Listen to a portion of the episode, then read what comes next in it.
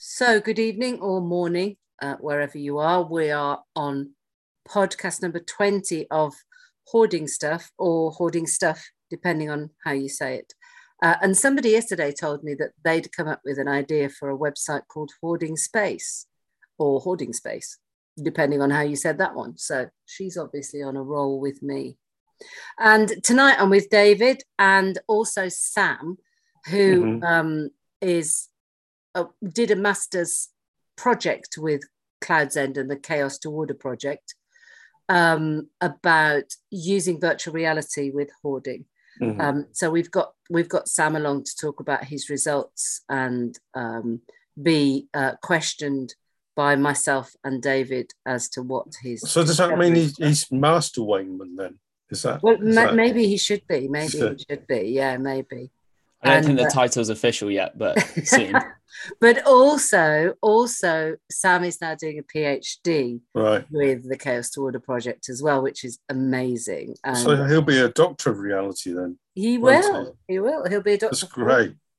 That's Doctor, really good. A doctor of stuff. That's what he'll be. A Wow. doctor of stuff. Yeah. So be very jealous with that title. I will.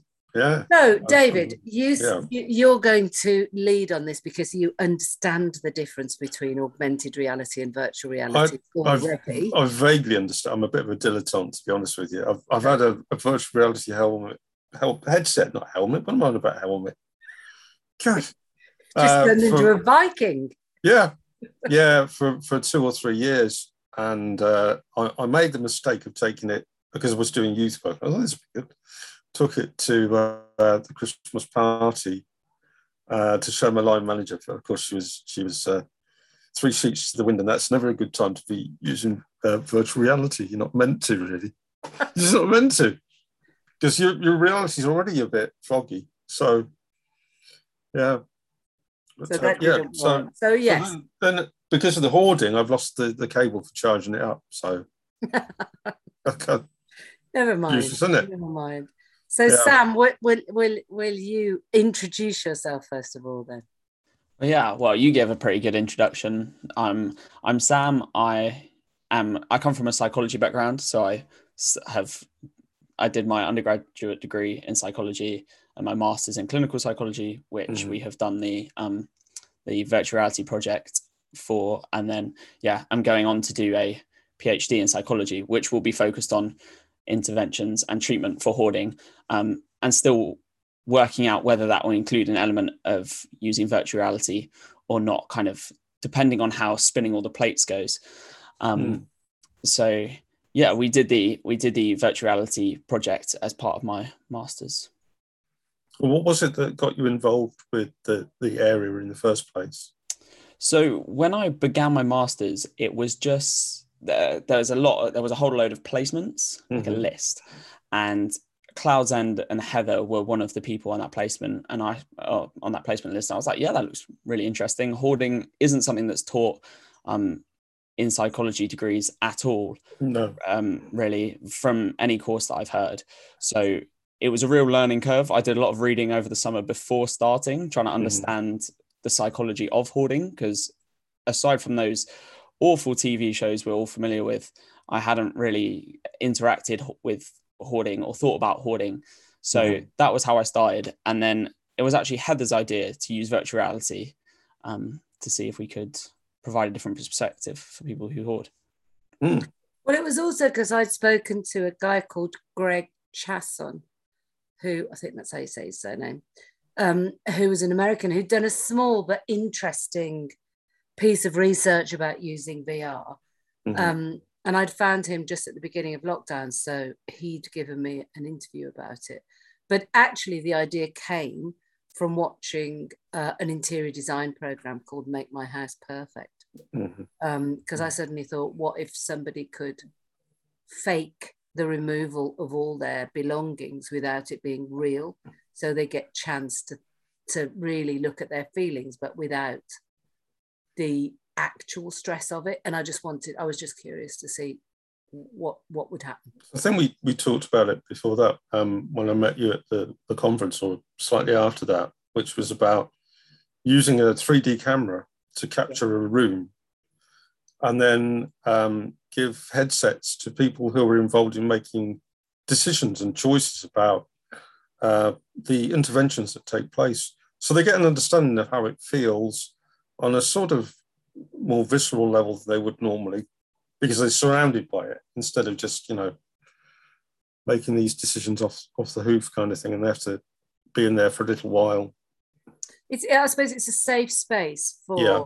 investigating possibilities without them being um final damning i suppose yeah mm. yeah yeah they've they've done this not that it's, it's not quite the same but they the virtuality has been used in other mental health areas mm. as well so for example a classic one being phobias so yeah. say somebody has a spider phobia or social phobia they will put the virtuality headset on and recreate things like being on a, a tube for example in london and then like gradually over the sessions build up the number of people virtually on the tube so that they can begin to understand their feelings in that safe environment and that's kind of what we did with the with the virtual reality project we we recreated the participants homes in mm-hmm.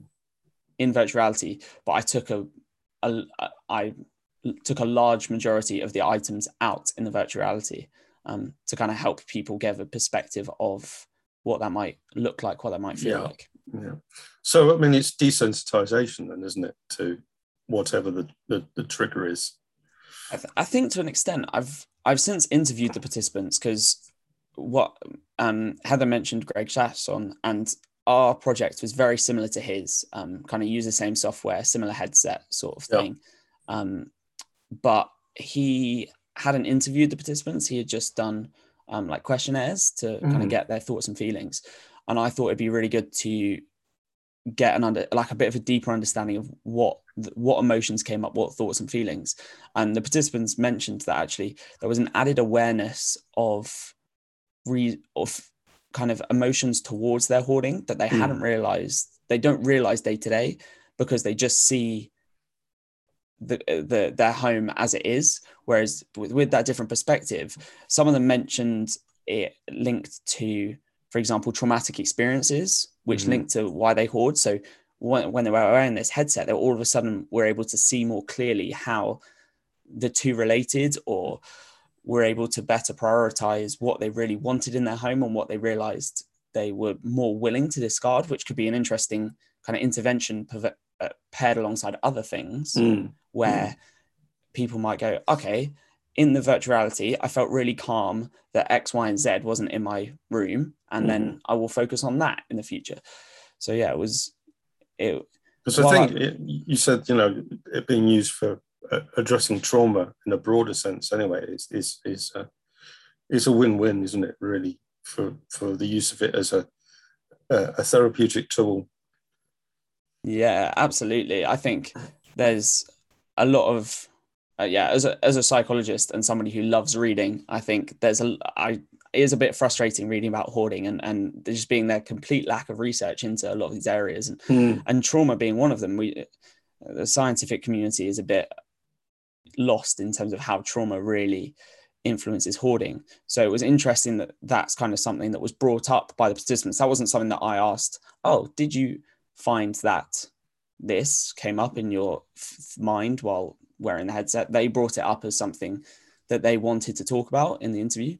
It's, it's very hard to, to measure these things when um, they've not really given it the kind of, um, well, the title for a start used to be clubbed in with OCD, uh, which it isn't anymore, I understand, from for a little while now.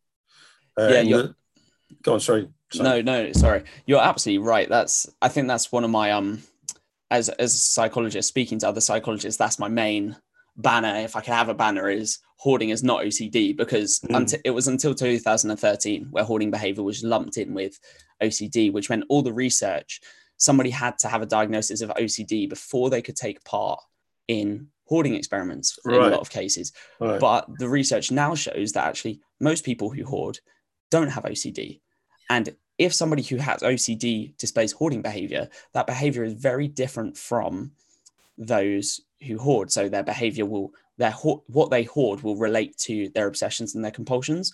Whereas Mhm. in hoarding, you see very different patterns of what is hoarded, the thoughts and feelings around hoarding, and even they found that people who hoard and those with OCD show different brain activity when discarding items. Mm. So it's it's on a lot of levels that that they're different. So I'm glad you brought that up because Do you- that's a Do you remember much about which areas lit up? I could Yeah. I could send you- you the paper. Um, yeah. I could Well, we'll have we'll have you back. No. Thank you. I feel Five minutes in, and I'm already already You're I'm already for another one. Well Yeah. done. You passed the test. because it, it, it would be fascinating to know more in, in depth what the science is on it. Yeah, you yeah. Know, I, I don't know. I've got I've not got a clue. Yeah, I, I I, can't I, even be trusted with a Bunsen burner. Let's be honest. Right, yeah. So yeah, I, Not many of us can, do. yeah, I love that kind of thing. I love I love making sure that, especially around mental health, Hmm. that when we're talking about it, we're we're talking about things that are real and true, rather than just people's whims, uh, not people's misunderstandings of it as, as an outsider. So I think it's a real useful. it's tricky Cool. because otherwise you end up. And I I know that that I've always asked this question actually. How many anecdotes does it take before it becomes a statistic? Right, because a lot of stuff you just go, oh, that's anecdotal, isn't it? That, that's uh, um, and but you can't really base much on that if you're trying to do research and stuff. I suppose. I But it's know. interesting how many research projects Mm, are like embedded in our psyche mm, that mm. actually were not real. So I've just read a book called Humankind, and Ooh, it- yes, it's honestly yeah. really good, really worth, Yeah. worth reading. But in that, he goes to the um, oh, what's the the, the Zimbardo prison experiment and just pulls it apart. It, Mm. it wasn't. It was the the premises on which it was based were not true, and Zimbardo knew that, and in the end, he was challenged about it about twenty years later, and he went, "Well, the the the the, the sort of the legend stands up on its own." Yeah, So of course, I- if you're taking that as a premise, because the, the premise of the book Humankind says everybody assumes that we are bad. So it takes Lord of the Flies, you know, yeah, goes, yeah, Lord of the Yeah. Flies is how it goes. And then it um, says actually there was a real Lord of the Flies and exactly the opposite happened. But you know, Yeah. it never gets and, and the Well, bloke who wrote Lord of the it- Flies didn't have that experience at all. He just made it up. But it's made up. So that is a proper anecdote that has fiction. become a reality. So yes, it's really fascinating. So good, Sam. Well done for. Is this is this why I haven't got a, a. I haven't got a beautiful woman living with me? Because I read Beauty and the Beast, you have got to be and, talking uh, and you, be- David. and being the Beast, I'm waiting for her to turn. No, it's, it's, it's all right. I suppose it's a bit like living with the, the wicked queen from Snow White. I never eat any apples she gives me. I, I just don't do it. But um, so with the work that you're doing now, then Sam, how far into it are you? So I've written. So in terms of the virtual reality stuff, I've written, I've I've written up the paper that I'm going to Mhm. submit as part of my masters. Mhm. Um, I just need to go through and spell check things, and it's related to. I have to submit three chapters, and that project is just one of those chapters. Um, so I'm currently at the stage of proofreading all three chapters, which is a lot of words. Um, so yeah, I'm at that stage. So I've got my conclusions and All right. Okay. ideas, and and yeah, so it's. And would, would you be prepared to share any of those conclusions? Yeah, of course. Hold on a sec, but just remember, there's some spoilers coming up now. If you want to read this paper, there's some spoilers coming up. Okay. Yeah, so we, so you know? I've had. I must apologize. I would bring my paper up in front of me, but I've had an absolute mare of a technology day. My Mm. laptop died, Oh, and I was like, went to Curry's PC World, and they were like, no, this is this is all, this is well and truly bust. So Other gonna computer shops are available. Yes, yes, other computer shops are are available. Um, but not as close to where Sam lives. Oh. exactly. so so broadly well i did a form of analysis called interpretive phenomenological analysis which broadly just means that i am recognizing as a researcher when i'm interviewing somebody and then interpreting the transcripts right i i'm recognizing my the uh, my own role Mhm. that i might be playing in that um, and broadly looking to understand things from the perspective of people who have unique experiences, which in this case was really important because it wasn't just understanding the perspective of people who took part in a virtual reality experiment, it was people who display hoarding behavior and have thoughts and feelings. So I wanted to really capture their that experience as Mhm. part of the analysis. And it basically came out with I came up with four main themes that they reflected on during the interview. The first one being was they talked a lot about the quality of the virtuality. Now I must disclaimer, it wasn't a fancy virtual reality headset. It was a secondhand phone, like got off the internet.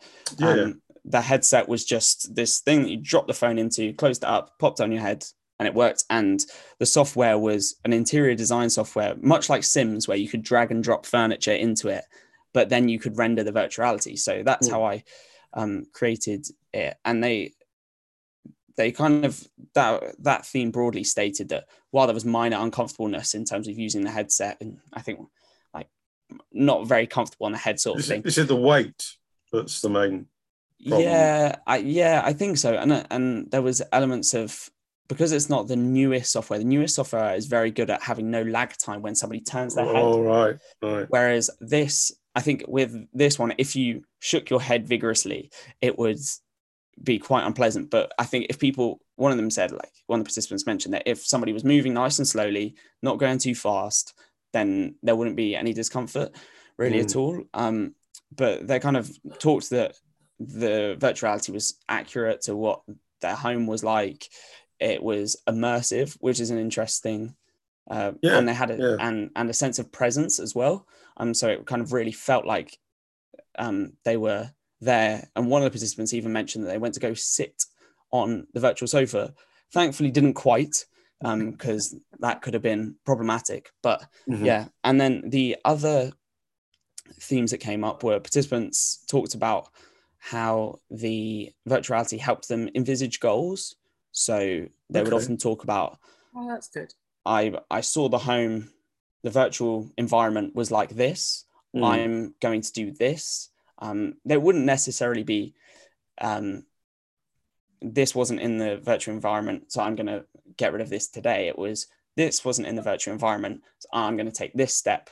Mm. and can consider getting rid of it. Yeah, uh, the possibilities of of matching up with what has been seen. Um, Yeah, e- within that. exactly. Which was which was super interesting. And then the third one is they talked about kind of emotions that came up for them often. mm, Um, so as I mentioned, kind of thoughts around trauma or or insight into kind of feeling peaceful when um, there's not that much and not as many items in the room. So I think with hoarding, it's fairly common for people to feel anxious when discarding items, feeling worried, scared, fear of throwing that item away being the wrong thing to do. Um, but what was quite reassuring is the participants mentioned that when they went to when they put the headset on, they felt calm in that space and reassured that that goal was a positive one. They wouldn't say they did match their home entirely to how it was in the virtual environment. They wouldn't feel um that yeah they felt reassured that that would be a positive goal which mm, was quite good mm.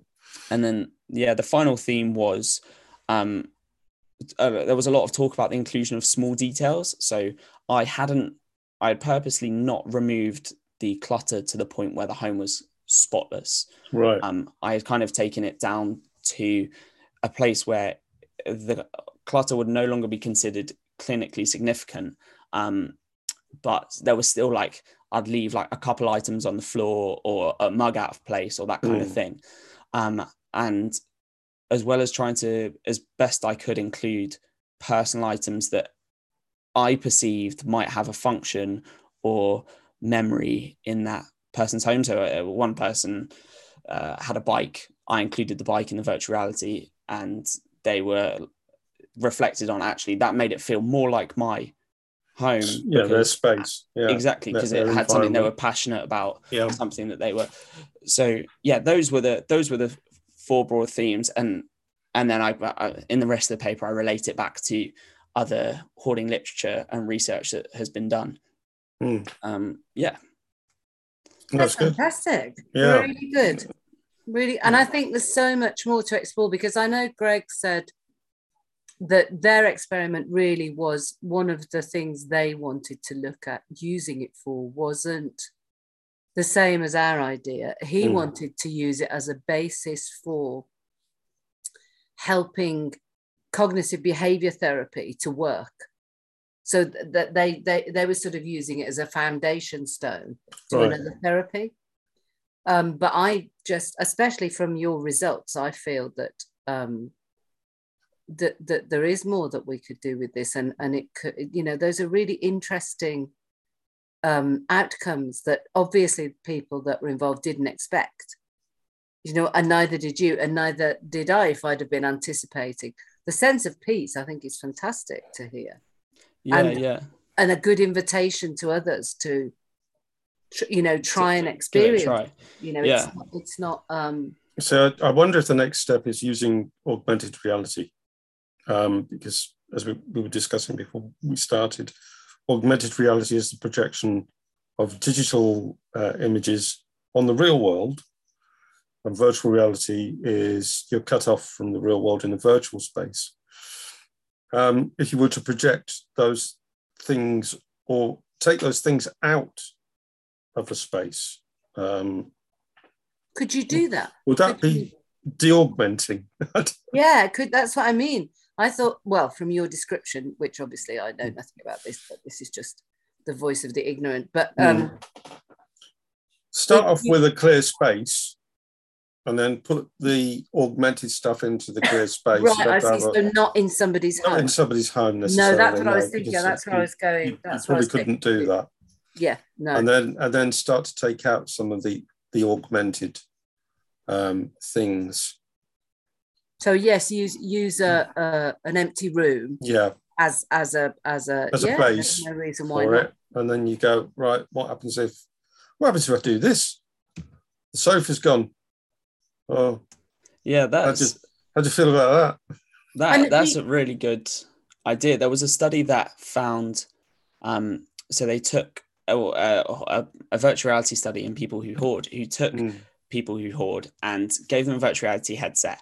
And in the virtual environment, they either had to discard. There was two groups. One group had to discard their own items, Yeah, and another group just had to discard random objects, other items that weren't their possessions. And they found more um, anxious feelings in those dis- who had to discard their own personal Yeah. items. So I guess it's kind of it's kind of developing on that, but um, yeah, having, but yeah, that that idea that the virtual world or augmented world can provide a really good training ground for Hmm. people to ta- face emotions that otherwise would be very overwhelming. Yeah. Mhm. Yeah, because you can take the headset off, or you can close your eyes if it's the augmented. So I'm I'm I'm I'm curious as to whether the world is is changing because I'm getting on a bit now, right? And I I I haven't read very much for ages, but I do like real books. Okay, um, and I I got a lot of e-books, but I don't tend to read them. Uh, not that I read real books either. So I, You just gather them. Uh, You think about reading. yeah, I do think about reading. I go, oh, that looks good, doesn't it? Oh, Well, that that's why I enjoy listening to books now because I get through so many more Mhm. and exercising at the same time. So it's a really good. But where I'm, where I'm going with this is this concept of dematerialization, right? And this idea that the world is becoming more and more virtual. Um, and as older people die off, some of the things that are books and the physical um, media, because most of my stuff is books and DVDs and uh, board games now. Board games has become the new, thing. that's great, isn't it? Massive board games. Um, will they become more virtual? So somebody of your age, Sam, um, will have more virtual stuff than you have physical stuff. Do you think that Um, that's that's the case? I think even just looking at kind of the folders of reading papers that I have done for for my like studies and things, I think that probably is true. I probably have hundreds and hundreds of books Mm, worth of papers digitally. But I think Mm. at the same time, I think elements of that won't die out because Right. I've still got physical books that I read. And if I'm reading for leisure, then physical books are, are, are much more Yeah. pleasant, really. I find Mm. it much nicer on my eyes. It feels less like work. Um, so I wonder if that's a trend that will stay. I think other things like, like for example, Netflix and Amazon Prime and and other streaming services that are available, um, they will they I do think those are rapidly replacing having physical copies of because it's just so much more convenient to have. Oh, Um, it was it was strange because I was still sending people DVDs up until three years ago, and they'd go, "But I've got Netflix. What do I want?" Because it's got extras on it. Surely you want to know all about what happened on that set. What color underpants Ian McKellen was wearing when he was in Lord of the Rings? What's the matter with you people? You But aren't they on Netflix as well? Don't they have extra tidbits at the I- bottom? Uh, well, not not in the same way because some of those films they have hours of stuff, and maybe it's just for boring people like me that like to know that. So you can do understand. quiz questions about the extras on the DVD. yeah. Just uh, it's like a class, really. It's like being taught by the director or the producer about how they made their film and what went wrong and how awful it all was. It's always nice to know when something's really awful for people and they're making a big film. Well, that's what everybody wants to know, doesn't it? Yeah. That, that the lunch truck didn't turn up one day and everybody was starving. Oh, it's What? when they have floods and and oh, you're going to be filming next door to this airport, like they did with um, uh, for the Man of La Mancha, not the Man of La Mancha. Anyway, were that. Uh, yeah, one of those films, um, and so I quite like that. But uh, apparently, people just want to watch the film. Who would have known? Who knew? But I, I don't think, I think there was a fear, wasn't there, in the 80s when computers started taking hold, Yeah. that there would be no books. And in fact, the exact opposite happened. There were even more books Mm. published and they're now filling people's bookcases and things. So Well, there's Some a of fam- famous, there's a famous line from Ghostbusters that Harold Ramis as Egon Spengler says. It's a print is dead. It's just this this one line that he comes up, print is dead. That's it. It's done. But that's 1984, so it hasn't Exactly. really. exactly. Uh, bless him. He's Yeah. not about anymore, I'm afraid. But uh. Should have yeah, been he is dead then rather than print is dead. yeah. Mm. So where where to next, Sam? I think it would be. I think review thinking about hoarding and hoarding treatments in general. Mhm. I think a lot of it comes down to just coming up with effective treatments, really. And if virtual reality can be a part of that, that would be fantastic. Because as you say, I've I'm from what I've read and understand from the project that we've done, is I'm probably in agreement with Mr. Sa- Miss Greg Chasson um, when he says that virtuality pr- in in the way that we've used it probably best provides uh, an augmentation or addition to other therapies Yeah. um, yeah. just because for example and yeah so like so cbt is currently the model that most psychologists point to when considering hoarding disorder but cognitive behavioral therapy doesn't actually it's is not very effective for treating hoarding disorder mainly and people mainly point that due to being high dropout rates and Mm. poor motivation for treatment. And i mean you can see how they're linked. If not somebody's not motivated to do treatment they're just not going to do it.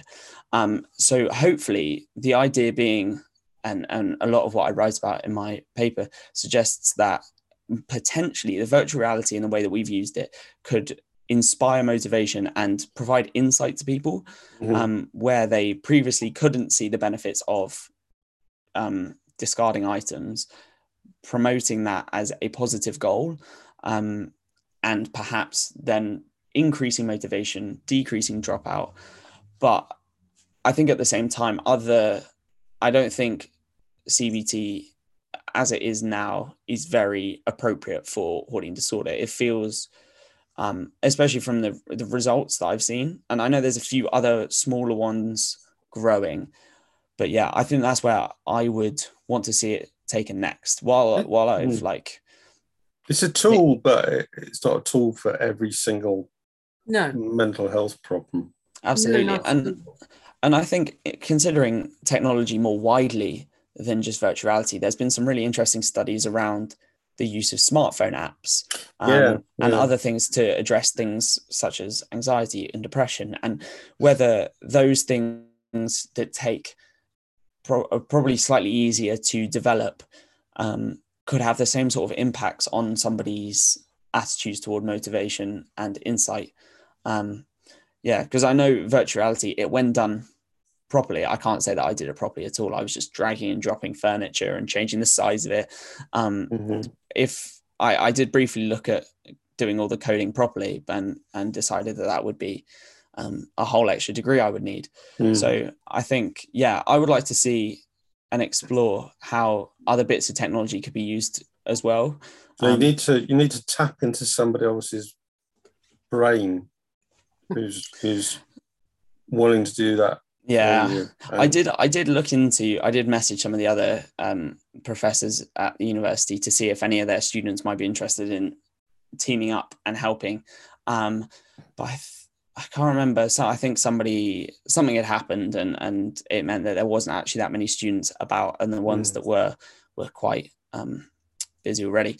But that's where. I would like to see it go. I'd like to see more effective treatments in and of themselves, and also to see kind of technology more widely than virtual reality. You've, you've got well. a whole world of of people with brains available to you now, right? There's there's seven billion of us well, not all of us are online, obviously, but there must be somebody somewhere who's gone. Do you know what? I'm, I'm going to do some virtual reality coding, but uh, I don't quite have the uh, the research capability to do that. What a shame! I don't. I haven't got that bit of the puzzle. You know, the research bit. I'm sure there must must be somebody out there who wants a bit of coding done there. Or oh, what am I going to do? I don't know. Mm that that I mean that would be fantastic. I think there's other ways that virtuality can be used in hoarding, like the one I mentioned of people practice. Mm.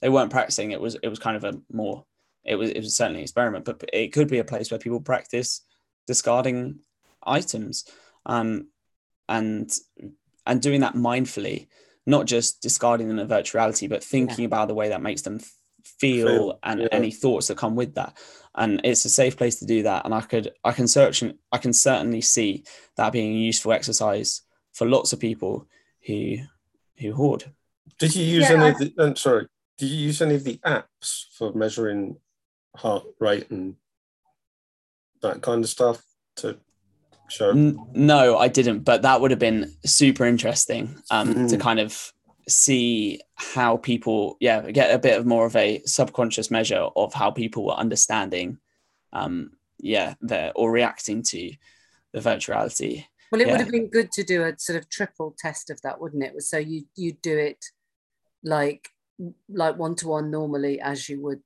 like conversationally get someone to remove something and see mm-hmm. how they felt then um talk about it without anything and then then do it in in um, virtual reality so that you've got three different measurements of, of heart rate and um, that would be i think that would be really interesting yeah. to to compare mm. yeah but absolutely there's, there's, there's just so much i mean the other thing that david and i talked about using the 3D camera for was just raising awareness mm. and teaching people what it's like to walk around a hoarded room. Because a lot of people, well, Joe Public for a start, that was going to be one of the ideas. I still want a bus, but I've had to go quiet about that. You, you, you might have to explain. You can't just say. I'm sure. i I'm sure. I've want told. a bus. I, I wanted, want a bus. I wanted a hoarding be, awareness bus. There will be people that will be listening in for the bus. first time, and you're just going, I want a bus. I wanted a double decker bus that was decorated like a hoarded house. Yeah. And the downstairs provided virtual reality experiences of walking around hoarded rooms. Mhm. And then the upstairs was going to be a sort of education centre. Um, but every time I mention that to commissioners, they go a slightly funny colour. So, but I still want it, but I, st- I haven't found it yet.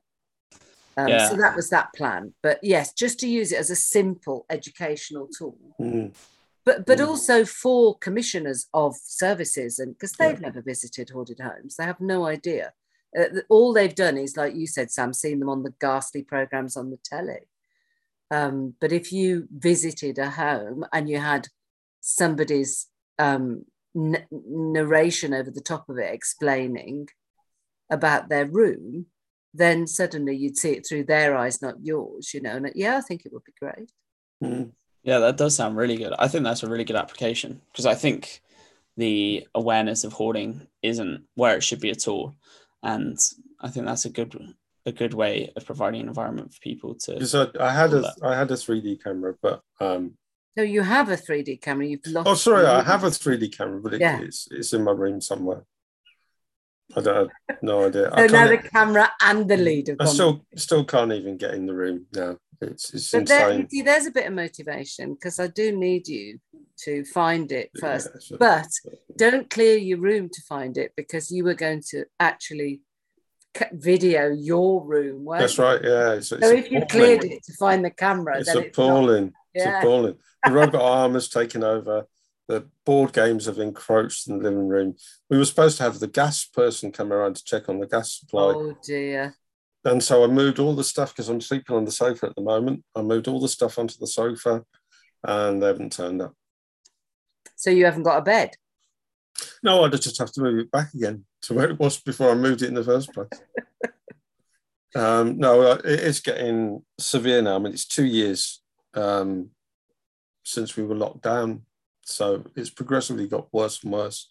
And I remember speaking to somebody and they said, uh, the, the lockdown hasn't had any impact on people who hoard. And it's like, I don't think that's, I don't think that's true. I can't imagine that being true. Certainly not here. Um, I mean, Sam looks as if he's got quite a tidy Spartan place. Uh, he looks like a minimalist to me. Would that be fair? I've picked the tidy corner. Ah, and he's only no. just learning. He's, he's he's obviously going to learn from all the clients that he'll get. yeah, no, I I'm certainly I'm I'm messy, but I definitely wouldn't. I think it would be yeah. I'm definitely don't Not there classify yet, it as a Sam. hoarder. Not there yet. but yeah, no, I think I can I can only imagine the impact that um lockdown has had on people Yeah. who hoard. Yeah. Um yeah, I think hopefully it will raise awareness as people kind of re- were locked down their own in their own spaces and were able to re- reflect on that or maybe even forced to reflect on that by the circumstances um, that will help people look for help because lots of people who hoard don't they, they don't see it as a problem and then and it never really changes so hopefully Mm. the lockdown will have had their that kind of impact that would be of, of people coming forward to look for help um and not too dangerous in terms of people See, the, the other great thing more. with the the uh, digital stuff is that you can learn how to reorganize things and train people to reorganize and and Heather has a, a term for, for that which is um, Organizational dyslexia. yeah organizational dyslexia and great. yes you've you've got you have got chance to sort of you could learn how to do all that because because for people that have that as an issue Mhm. it's got nothing to do with trauma it's um just that's why i used the word dyslexia it's it's a, a, a something that you haven't automatically got which most of us have which is that ability to house things and know where to put them Mm. but if you haven't got it, you don't know you haven't got it till somebody turns up on your doorstep and tries to take your children off you or something. And then um, very often it's not recognized. So, but yes, you're right. That could be helped and practiced using this sort of technology. Definitely. did we have some children here You might have they, have, they taken my children away they might would that mean No, no, it's right. No, they might still be there, Dave, just under a pile of games. Children. Oh, no, really? Sure, we had some children once. no, no. I may be a hoarder, but No. I'm not that mad. to have children. children. Seriously, no. Could you imagine what it would be like if, because there'd be their stuff as well. well, no, usually they they hmm. they're at the end of the queue. And most people who Oh, most right. children that live in hoarded homes actually complain about the fact that there was no room for their stuff at all. so well, that's a, that's not good. so Oh, that's well. all right, as you you were. You don't have to Yeah. worry. You don't have to worry. Yeah. Right. Well, I'm I'm looking at the time. We're nearly up to an Mhm. hour of Mhm. very interesting waffle tonight, thanks to Sam. But it is waffle. I, I think this is one of the No, Sam's that- wasn't. Sam's is Oh, no, Sam's is great. Research. He's a Sam's- grown up here. That's because he's a master. Yes. uh, a master to be of a- No, you guys are too. It's just it's waffle disguised. It's dressed up waffle. That's all it is. It's dressed up waffle. No, it's definitely it's just it's pure 24 carat waffle, um, and uh, and we have a, a a small audience now. It would be nice if people who listen, because there are people who listen, would write in um, to help at cloudsend.org.uk. That's it. Thank you. Don't write to me because I'm not looking at the emails. But I will send it on to Dave. I'm not looking at the emails. What, what would I do this? You know, what You just send answer- them.